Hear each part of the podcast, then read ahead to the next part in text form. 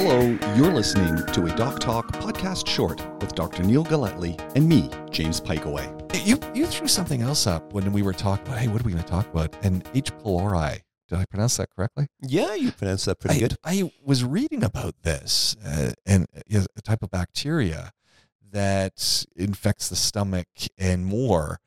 And I I I went, have, have I heard of this? And I thought, okay, I think I, I think I have heard people talk about this, but it's not something people talk about a whole bunch. And when I started reading what some of the common causes of things are and how you know H. pylori can be associated with it, I kind of went, wow, this uh, you know a light went on and said, why are why don't why don't we talk more about this stuff? You want to walk us through what, what I'm talking about here? Yeah, sure. L- listen, James, come and hang out in gastroenterology. I think I need because we, we talk about this stuff all the time already. So uh, yeah, so H. pylori or Helicobacter pylori is um, is a bug. It's an infection. It's a bacteria that it's a little bit unusual in so much it likes an acidic environment. So it's really really happy in the stomach because your stomach produces acid. It's an acidic environment that most bugs don't like it there, but H. pylori, it's evolved to love an acidic environment. So this is a bug that it's a, and it's a really really common bug. It's estimated that about 50%, so about half the world's population have this infection. So it's really really common. It's way more common than I think a lot of people realize. And it's a bug that once it gets inside your stomach, it will infect, it will live in the lining of your stomach.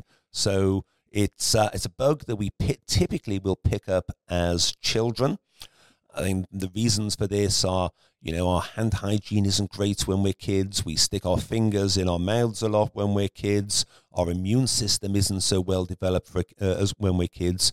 So most people with this infection will have picked it up as a uh, uh, um, as a child, and this bug will typically live in the lining of the stomach for many, many, many, many years. Um, and so, you know, if you have it discovered in your 40s or your 50s, people always look shocked when I tell them actually it's Uh. probably been there, you know, ever since you were five or six. And is it just it, it, is it something that lives and is dormant in, in a sense? So it's pretty slow growing, and everyone who has this in the stomach will have gastritis, by which I mean they will have a degree of inflammation in the stomach lining. But it doesn't necessarily cause symptoms. So even though there's a bit of inflammation there, it may not be very severe and it may not cause a lot of symptoms. So most people with this infection, probably at least 80% of people with this infection won't know about it because they're not feeling anything, it's not causing any symptoms. how, how do we know if we've got the swelling of the stomach lining gastritis? How do we? What are some? Because again, there's very early to very extreme. Uh, how does someone know if they're going down that path? So if it's not causing any symptoms, you You don't unless you you know come along and uh, and get tested for it. And we can talk a little bit about that in a second.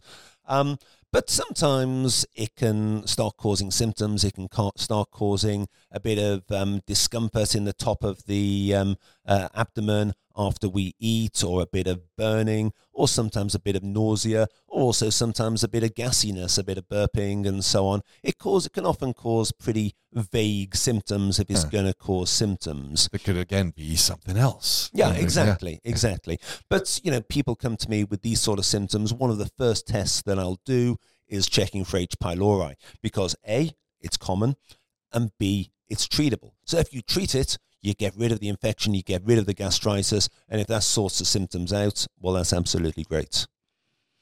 Um, but you know, one thing I do want to say when we're talking about H. pylori, I've said that you know it's really common that most people don't get much in the way of symptoms from it, but it's not an infection that you want. And the reason for this is, well, this long-term inflammation in the stomach lining going on year after year after year, it can cause a couple of problems. First of all, it can greatly increase your risk of getting ulcers in the stomach. So it greatly increases the risk of stomach ulcers. It can also, you know, this low grade inflammation year after year after year, it can start damaging the cells in the lining of the stomach. And once these cells start getting damaged, they can start changing and you can start getting precancerous or even cancerous changes. So H. pylori infection is a recognized risk factor for stomach cancer. Now, it's a common bug. The vast majority of people with H. pylori, of course, won't get stomach cancer, but a lot of people with stomach cancer, you'll find out, had H. pylori. All right. How, how do you test for it? Is it just a common blood test? Mm. nope. so okay, so you can do a blood test for checking for H. pylori, but it's not the best way of checking for it. And probably one of the reasons why it's not the best test is it won't tell you if you have an active infection. It won't tell you if you still have H. pylori infection. The blood test will tell you if your body has ever been exposed to H. pylori, but it won't tell you if it's still there or not. So most gastroenterologists would prefer to do tests of what we would call active infection, i.e. checks if the H. pylori is still there. And there's a couple of pretty simple things we can do. We can either do a poop test, so you can check for uh, antigens, for little proteins that the uh, bug sheds in the stool. So that's a really good way of doing it. Alternatively, you can check for it on a breath test, and that's a really breath easy, test? a breath test, a really easy thing to do. You come along to the clinic, you drink a slightly bitter liquid, and then a few minutes later, you blow out into a balloon. And basically, what they're testing for in the contents of the expired breath um, will tell us if you've got this H. pylori in your stomach or not. And when you're anecdotally, when you're doing this, are you you said that fifty percent of people could have at some point had H. pylori. Eh, is, is this something that you're finding pretty commonly? Yeah, we're finding it pretty commonly. I mean, remember, James, the people who come and Yeah. see me in clinic are people who have tummy issues. Yeah, so, something. you know, it's a somewhat self selected population. But